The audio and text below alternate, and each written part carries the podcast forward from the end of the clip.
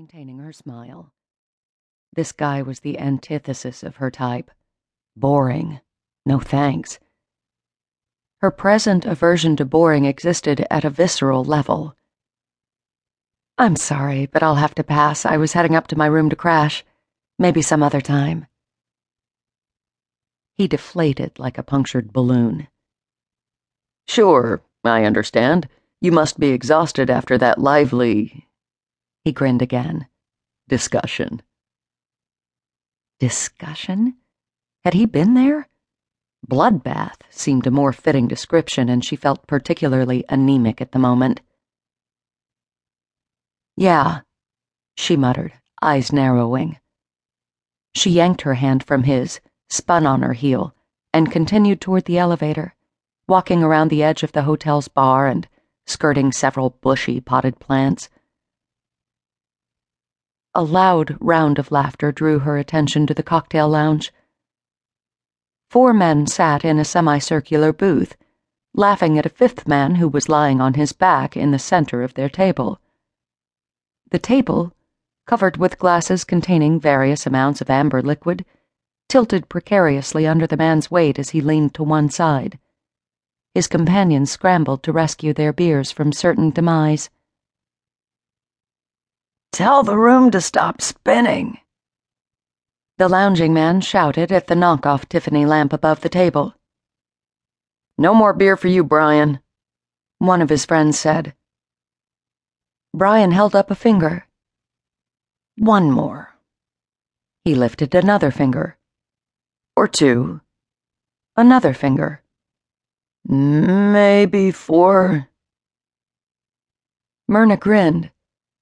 The five of them didn't exactly blend with the conference attendees, mostly professors, scattered throughout the lounge and lobby. The unconventional crew in the booth drew more than their fair share of animosity and stares. Was it the tattoos? The various piercings and spiked jewelry? The dyed hair, strange haircuts, and black clothing? Whatever. They were just guys being guys. And not a boring one in the bunch, she'd wager. Myrna took a hesitant step toward the elevator. She'd love to go hang out with them for a while. She could use a little fun. Something other than stimulating conversation with an intellectual. She got enough of that at work. Brian, still lounging in the center of the table, vocalized a riff while playing masterful air guitar on his back. Myrna recognized the series of notes at once. She used it in her class discussion on male sensuality because no one on earth played a guitar more sensually than Master Sinclair. Hold the phone. Could that be? Nah. What would the rock group Sinners be doing at a college teaching conference? They were probably just fans of the band. Though the name Brian made her lead guitarist senses tingle. Wasn't Sinners' lead guitarist named Brian Sinclair? One of the men seated in the booth turned his head to scratch his chin with his shoulder. Despite his mirrored sunglasses, she instantly recognized vocalist Sedric Lionheart. Her heart rate kicked up a couple notches. It was Sinners. I am so fucking drunk, Brian yelled.